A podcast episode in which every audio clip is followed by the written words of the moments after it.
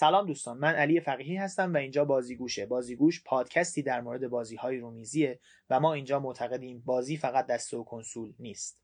قبل از اینکه وارد محتوای قسمت دوم بشم می‌خوام یه عذرخواهی بکنم بابت تأخیری که بین این دو تا اپیزود به وجود اومد.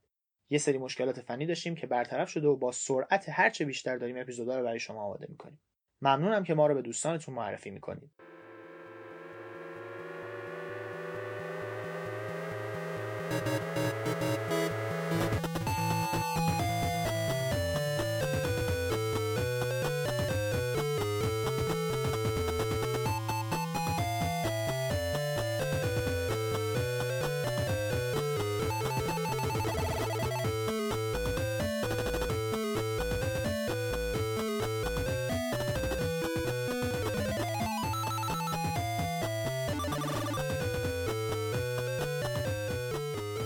بریم برای متن اپیزود دوم. این قسمت تاریخچه بازی ها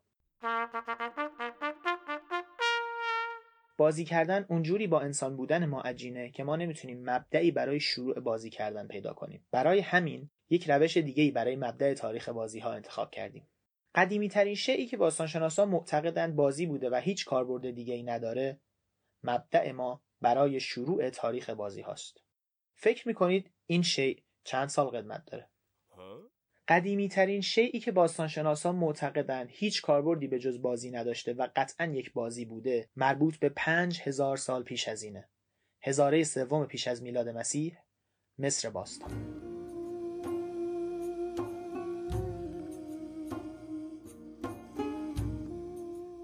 این قدیمی ترین بازی که باستان شناسا پیداش کردن اسمش هست سنت. روش بازی کردن سنت مشخصه و همین امروز هم می‌تونید اونو بازی کنید. من حتی می‌دونم جاهایی وجود دارن که می‌تونید آنلاین سنت بازی کنید. آها. سنت یه بازی دو نفر است که تاسریزی داره و داستان قشنگی داره. مصر باستان معتقد بودن که هر آدمی یه همزاد یا روحی داره که به اون روح کا می‌گفتن. خوب.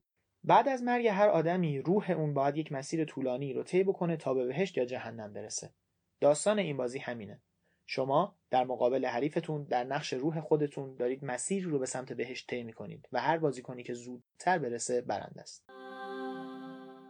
در زمان مصریان باستان تاس به شکل مدرنی که ما می‌شناسیم یعنی یک چند وجهی منتظم هنوز اختراع نشده بوده و به جای اون از چیزی به اسم قاپ استفاده می‌کردن قاپ یه استخون تو بدن شطوره که به شکل یک چند وجهی نامنتظمه.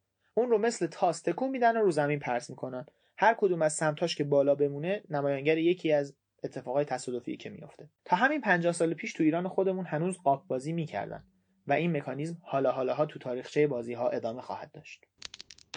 یکی دیگه از مکانیزم هایی که جایگزین تاس می شده استفاده از چند تا تکه چوب باریک و دراز بوده. مثلا خلال دندون های 5 سانتی متری چند تا از این خلال دندون ها رو روی هم میریختن و از تقاطع اونها متوجه می شدن که چه عدد تصادفی تولید شده. فراموش نکنیم داریم در مورد 5000 سال قبلتر از امروز حرف می‌زنیم. یعنی سه هزار سال قبل از میلاد مسیح. نباید توقع داشته باشیم که تاسای خوشگل وجود داشته باشه. کمی بعدتر از اون در ایران و شهر سوخته یک بازی دیگه پیدا شده. قدمت این بازی 2500 سال قبل از میلاد مسیحه. برخلاف سنت این بازی رو همه شما می‌شناسید و احتمالا بازیش کردید. نرد یا همون تخت نرد که با اسمای مختلفی آوازش تا قبرس و امپراتوری روم و بین النهرین هم رسیده بوده. در واقع تخت نرد یکی از قدیمی ترین بازی های شناخته شده دنیاست که احتمالا یه دونش تو خونه شما هست. چیزی که تو شهر سوخته پیدا شده شامل چند تا تاس و دو سری دوازده تایی مهر است که برای این بازی استفاده می شده. داستان جالبی درباره این بازی وجود داره. کلادیوس یکی از امپراتورهای روم شیفته این بازی بوده. اونو همه جا با خودش میبرده و با همه بازی می‌کرده. نسخه های نفیس خیلی زیادی از این بازی ساخته بوده.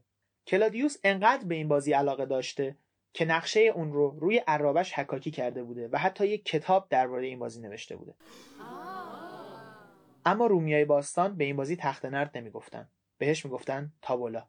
تا اینجای تاریخ بازی فقط مختص اشراف و از اون مهمتر مختص بزرگسالانه. تصور کنید اهمیت بازی کردن برای بزرگسالان از قدیم چقدر زیاد بوده و ما امروز تو قرن 21 بعد از میلاد اون رو نادیده می‌گیریم.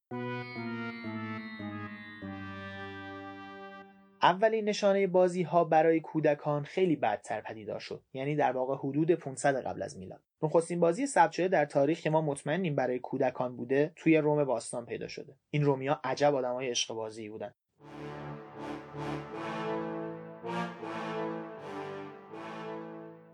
این بازی هنوزم طرفدار داره و ما هممون تو کودکی تجربهش کردیم. لیلی نقشه های مختلفی از این بازی تو جاهای مختلف دنیا ثبت شده. اما اون چیزی که ما تو بچگیمون بازی می‌کردیم تقریبا جزو اولین نقشه های ثبت شده لیلیه. همون مکانیزم یک دو سه چهار و پنج کنار هم شش و هفت و هشت کنار هم. به این ترتیب بازی ها از طبقه اشراف به همه طبقه های اجتماعی و بعد به قشر کودکان راه پیدا کردن. حدود 2300 سال پیش از این بازی هایی به وجود اومدن که در واقع اجداد شطرنج امروزی محسوب میشن و بهشون تفی گفته میشه. تفی یک بازی نبوده بلکه مجموعی از بازی ها بوده که روی یک صفحه شبیه به شطرنج البته با تعداد خونه های متفاوت از 7 در 7 تا 13 در 13 با دو مهره رنگی بازی می شده. منشأ این بازی ها کشورهای اسکاندیناوی و حوزه نورس هستند.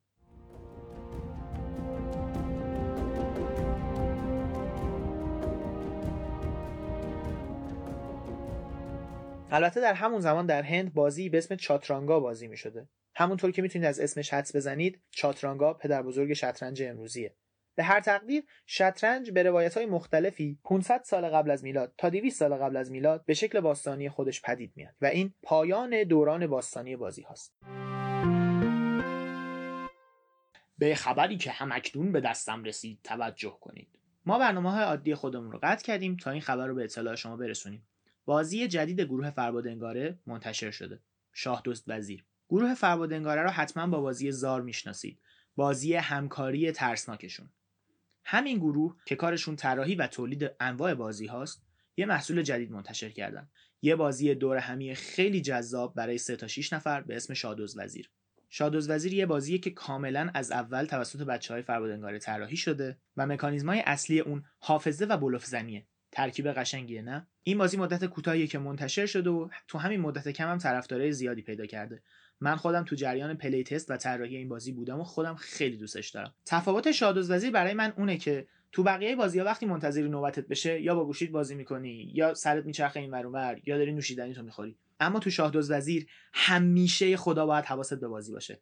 حتی اگه یک لحظه حواست از بازی پرت کنی حتی وقتی که نوبتت نیست ممکنه کل بازی رو از دست بدی. و این تنش بی پایان بازیه که منو خیلی جذب خودش کرده. بهتون توصیه می‌کنم این بازی جذاب رو حتما امتحان کنید. شاه وزیر جدیدترین محصول فربادنگاره. پس از میلاد مسیح و پیشرفت تمدن مسیحی در غرب و طبقه بندی جامعه بازی ها هم دستخوش طبقه بندی هایی میشن. در آغاز قرون وسطا بازی های قدیمی تر که قبلا اسمشون رو بردیم به طبقه اشراف اختصاص پیدا می‌کنه. مثل شطرنج مثل تخت نرد و چیزهای دیگه. اما طبقه فرودست جامعه هم به سرگرمی نیاز داشته و بازی های مختص خودش رو اختراع کرده بود. یکی از اولین بازی های مربوط به جوامع قرون وسطایی بازی دوزه. منظورم اون دوزیه که با نخود و لوبیا بازیش می‌کنیم نه اون دوزی که با زبدر و دایره بازی میشه. یکی دیگه از بازی های این بخش از جامعه قرون وسطا بازی معروف یاتسیه. یاتسی یه بازی مبتنی بر تاس ریختن و امتیاز شماریه که تو اون هر بازیکن با ریختن 5 تا تاس تو هر نوبت باید شانس خودش رو مدیریت کنه و بتونه بیشترین امتیاز رو با توجه به اون چیزی که تاس براش رقم زده به دست بیاره. این بازی در واقع همون تمرینی بوده که آدما برای پذیرش اقبال بدشون تو زندگی تو جامعه قرون وسطایی و مدیریت کردن اتفاقای ناگوار زندگیشون انجام می‌دادن. زندگی کردن تو قرون وسطا سخته.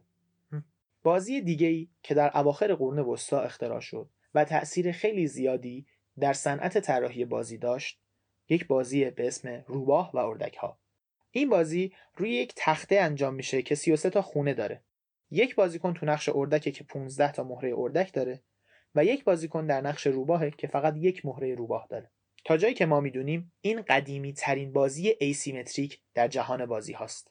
بازی های asymmetric یا نامتقارن گونه ای از بازی ها هستند که پتانسیل ها، توانایی ها و حرکت های مجاز دو یا چند بازیکنی که بازی می‌کنن با هم برابر نیست. مثل همین بازی روباه و اردک ها یه بازیکن فقط یه مهره داره و روش بردن مخصوص خودش بازیکن دیگه 15 تا مهره داره با یه روش متفاوت بردن. در زمان قرون وسطا اما خارج از تمدن مسیحی و در شرق شطرنج در حال رسیدن به نسخه امروزی خودش بوده و طبق مستندات مختلفی که وجود داره تو قرن ششم یا هفتم بعد از میلاد در هند به شکلی که ما امروز بازیش می‌کنیم در اومده و در قرن دهم میلادی به اروپا راه پیدا کرده.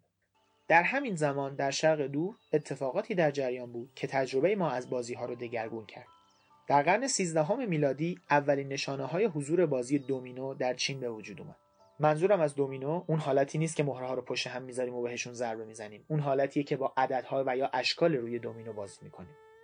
دومینو وقتی که اختراع شد مثل همین امروز مجموعه از 28 تا مهره بود که روی هر کدوم از مهره ها دو عدد از 0 تا 6 نوشته شده بود. و کم کم از یک بازی ثابت تبدیل به پلتفرمی برای اجرای بازی های مختلف شد. در واقع وقتی که قرن 17 هم این بازی به اروپا رسید بیشتر از سی بازی مختلف با اون انجام می‌شد. بعد از قرون وسطا و رنسانس و انقلاب صنعتی ما وارد جهان مدرن شدیم و دنیای بازی ها هم به شکل مدرنی خودش رو به ما نشون داد. وقایع دنیای مدرن جهان بازی ها خیلی با این چیزی که تا الان شنیدیم فرق داره.